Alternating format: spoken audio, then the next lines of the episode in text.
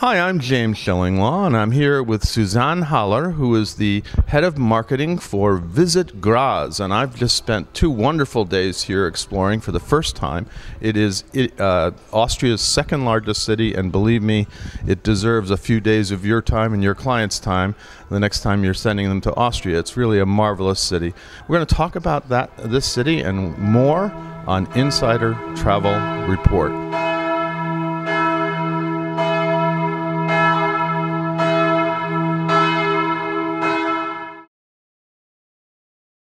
Now, Suzanne, first of all, thank you. You set up this wonderful trip for me. It's been an amazing, you had a wonderful guide for the last 2 days, seeing all the attractions. Had a wonderful dinner with you the other night and some very Austrian specialties, local specialties.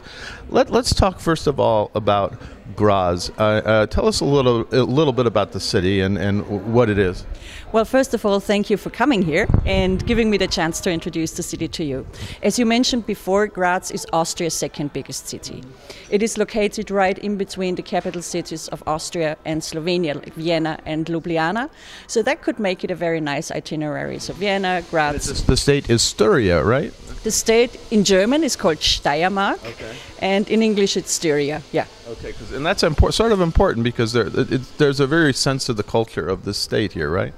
Yeah, we have 9 provinces, and Styria is one part of these 9 provinces, and it's called the Green Heart of Austria because we've got a lot of forests, woods, so the majority of the province is green, basically. Yeah, and this city is a very green city. In fact, we're looking out the window here, and it's around a river. There are two sides to Graz. Tell us, and Graz has been European cultural capital as well, right? Yeah, that was in 2003. But basically, Graz is, as you said, divided by the river Mur. On one side, we have the historic Old Town, which is a beautiful medieval town. It's protected by UNESCO. It's a World Cultural Heritage Site, and it ranks amongst the best preserved historic city centers in Central Europe. When you cross the bridge, you come to the more bustling design lifestyle quarter of the city, so where the young life's taking place with an extraordinary art center. You've seen the bluish building that looks like a bubble. So yes, and also that was the reason why UNESCO declared us also a UNESCO City of Design. Mm-hmm. So we are one of, I think, 3 cities in Europe carrying both titles, the historic city, the UNESCO World Heritage Site, but at the same time UNESCO City of Design. And basically this defines our city. It's such a perfect mix of old and new, of historic and contemporary, and that goes through architecture, culture, even with our 4 universities, with about 40. This is a university town. Yeah, we've got about 40,000 students, and we're just a town with about 300,000 inhabitants. So you can feel that young vibe and this vibrant young scene throughout the city. Well, indeed, it is mostly older sort of buildings from the 18th, 19th century earlier. And in between, there are these sort of pockets of little modernistic stuff. You mentioned the spaceship, as I call it, is just actually right over there, and there's a couple others there. But really, I guess the main sites are, well, obviously, the castle, right? Which is not a castle, it's the remains of a castle, right? Explain that a little bit. Exactly.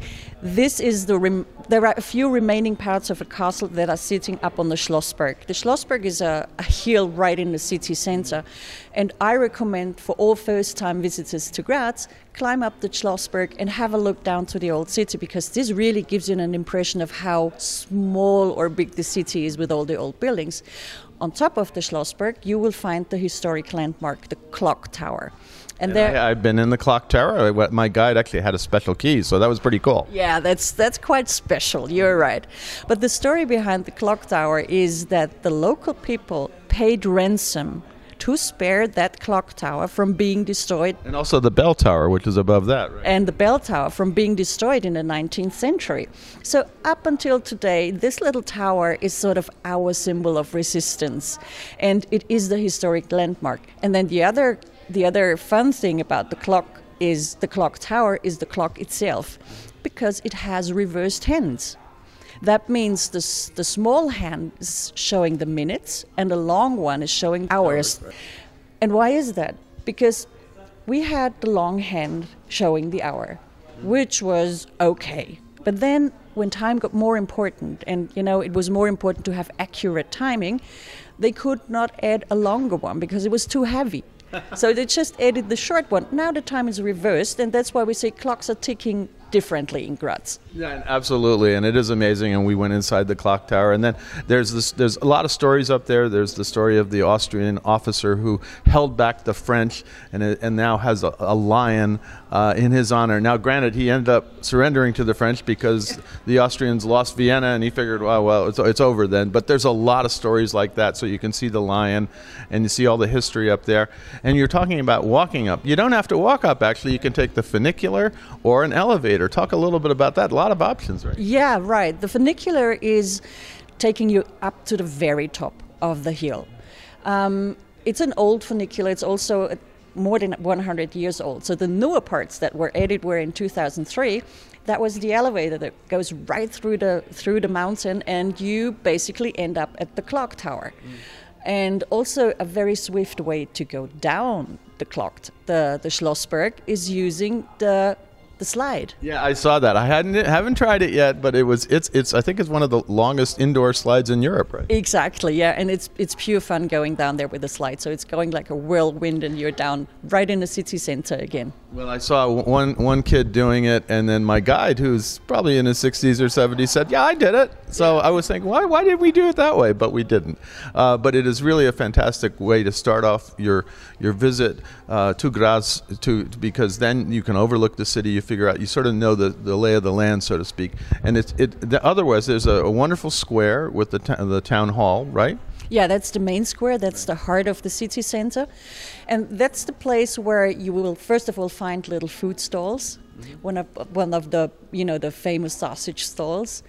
It has a little market on there too. Mm-hmm. And it's the square where we have a lot of events going on. For instance, in December, we have a huge Christmas market in front of City Hall. So that's absolutely gorgeous to visit because the backdrop is the City Hall. And it will be illuminated with sort of what we call an advent calendar, counting down the days until 24th of December. And from Main Square off, you have those little streets, alleys and lanes where you can get lost and explore the city on your own pace, actually. Well, in fact, my guide said to me, you always have to go behind the main streets because you are going to find these little alleyways, courtyards, medieval courtyards, Renaissance courtyards that are hiding behind there. And usually there's a restaurant at the end. So there is some reward at the end of of your exploration, right? Oh, yes, of course. And Graz is a foodie town. We have been officially declared Austria's capital of culinary delights. Mm. So this is basically an official title we are wearing. And you find cafes, restaurants, basically on every corner of the street. And this is what we love to do. We locals love to eat and drink, meet our friends in a wine bar and enjoy just the beautiful life. Well, and then the other thing you mentioned, obviously the Christmas markets are coming in, and hopefully you're going to have those.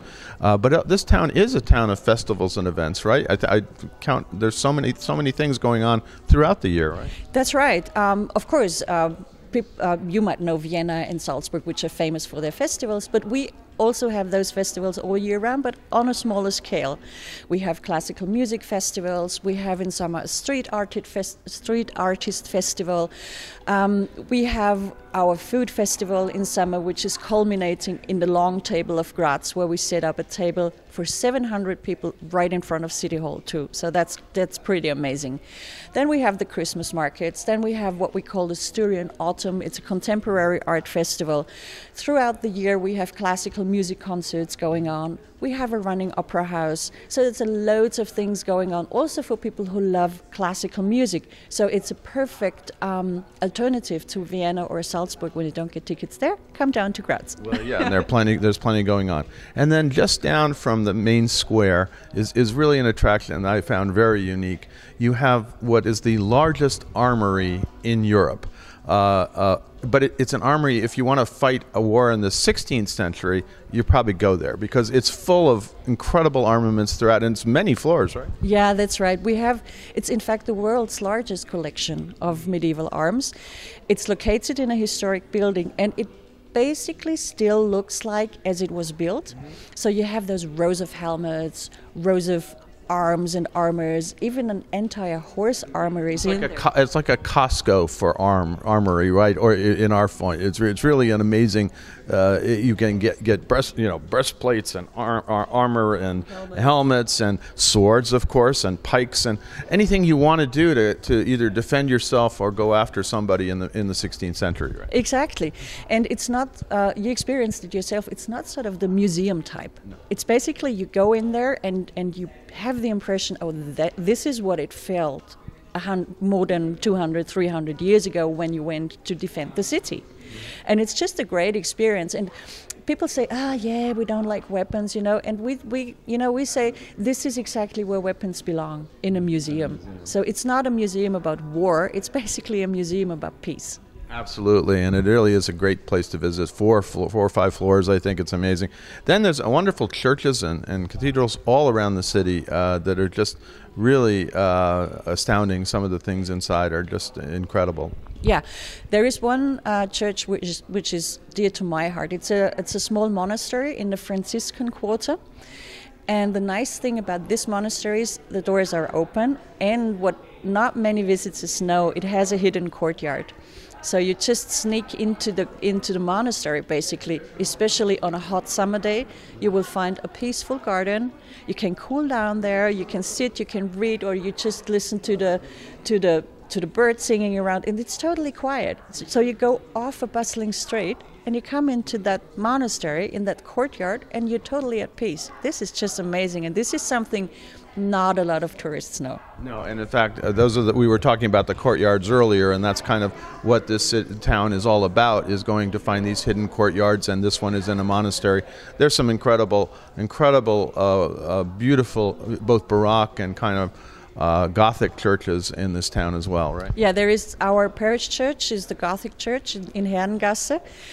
And I don't know whether you visit that. It's this where they have this glass stained windows. In one of those glass stained windows, you have a picture of Hitler and Mussolini. I did see that and got the explanation. The artist is actually fairly recent, and the artist actually has done windows for the National Cathedral in Washington as well, I believe. Oh, that's cute. I didn't know that. That's awesome. See, this is but you got to go with a good guide, Thank you. Yeah, I didn't know that, but yes, this is one of the... Explain why Hitler and Mussolini are in the stained glass window. Well, I don't know the exact story behind it, but I think that they never met in person.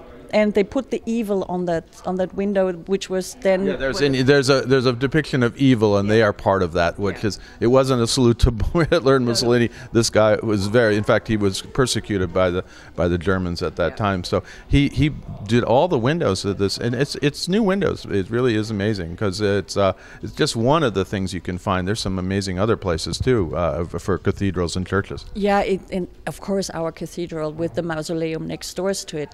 The mausoleum, for instance, is one of the finest examples of Italian-style architecture in Graz. And it's really, if you head up that little street and you see the cathedral and the mausoleum, you're almost not sure whether you're in an Austrian city or is it an Italian city. And also on the cathedral, we have one of the oldest paintings. It's the three plague paintings. It's an amazing painting. Yeah, and this is the oldest painting that we have in Graz. So that's really unique, and that's a treasure on the wall of the cathedral. And also, you're very connected with the famous Habsburgs here. In fact, Franz Ferdinand, who, I don't know, some people think is a German band, was the gentleman, the noble who was killed, who began the start of World War I. He was born here, right? Exactly. And Graz was also seat of the Habsburg family in the 15th century. So we have an imperial legacy, which is also shown on one of our beautiful bakeries. You probably... I did see the bakery. I was closed for the holiday. I may have to go back there today. Yeah.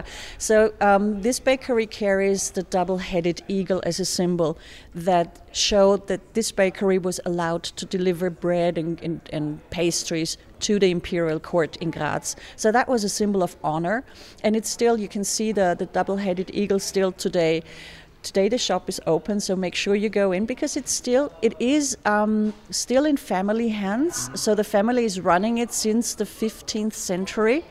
And that's a lot of bread, as it? That's a lot of bread and a lot of pastries. And yeah, they are very helpful if you want to try one of the Sissi Bussel, which means a kiss of Sissi, of our Empress. That's one of their specialities. Now, and also you have wonderful hotels. We're in one, the hotel Das Weitzer, which I've stayed the last two nights. It's wonderful. It's right on the river. And there's other hotels up and down. And I even thought there was a hotel that's owned by a former Formula One driver too. Right? Exactly.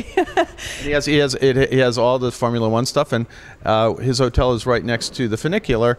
And when you're going up the funicular, you see a Formula One car on the side. These little things that happen, because this actually is an area of very high technical, technical and development. Including for car engines. There's car engines for BMWs, for electric motors, all kinds of things. So there's really kind of incongruous thing where you have the old and the new, right? And you have this hotel. I think he owns several hotels, right? Yes, he owns 4 hotels in Graz. He's one of our biggest art collectors also. And the nice thing is he's not hiding his art in his cellar or in his private buildings, but he displays his arts in his hotels. Mm. So you have different styles of hotels, like the one on the Schlossberg. Who's the driver we've been talking about? What's his name? I forget. Helmut Marko. Helmut Marko, okay. And he's still with Red Bull. So yes, he's still with Red Bull, and he made basically Verstappen a big shot. So one of his hotels is located on the foot of the Schlossberg. That's the more classical style, elegant boutique hotel. So you will find classic art pieces in there. So each room has paintings, sculptures, rugs. So it's very, very exquisite. The other one is the Augarten Hotel, which is about 10 minutes walking distance from the city center. That's more contemporary art.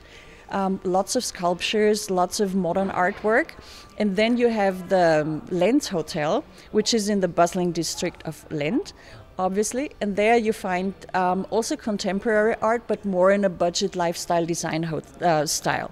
So that's for the younger crowd, also for the Formula One buffs, because he has a lot of Formula One relics throughout the hotel. The one at the Schlossberg is more if you're looking for boutique-style, exquisite hotels, more like the 5-star thing. And the Augarten Hotel is between 4 and 5 stars. No, and it really is. There's a marvelous collection of hotels here, that so you can really put your clients in a great place to explore. A lot of them are very centrally located. It's really, nothing's too far away, believe me. No, the city is small, it's walkable, so everything we say, basically everything is 10 minutes walk, which is more or less right.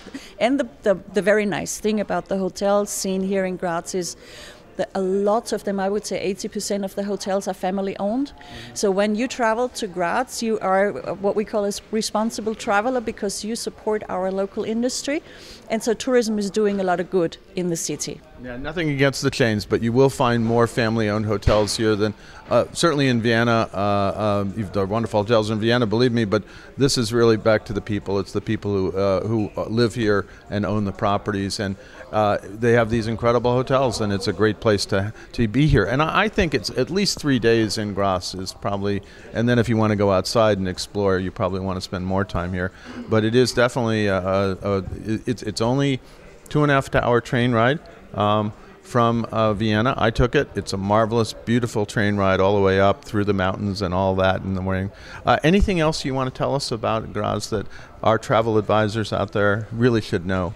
Well, as you said before, it's a small city. It's walkable. So if the if your travel advisors book the hotels, they can be sure they will also find in the vicinity great restaurants. No, we talked about restaurants. How could we forget about restaurants? Yeah. You and I had a wonderful meal the other night, and I did last night as well. Talk a little bit about those. Well, the restaurants, as the hotels, most of them are family-owned restaurants, and a lot of them work with our local products.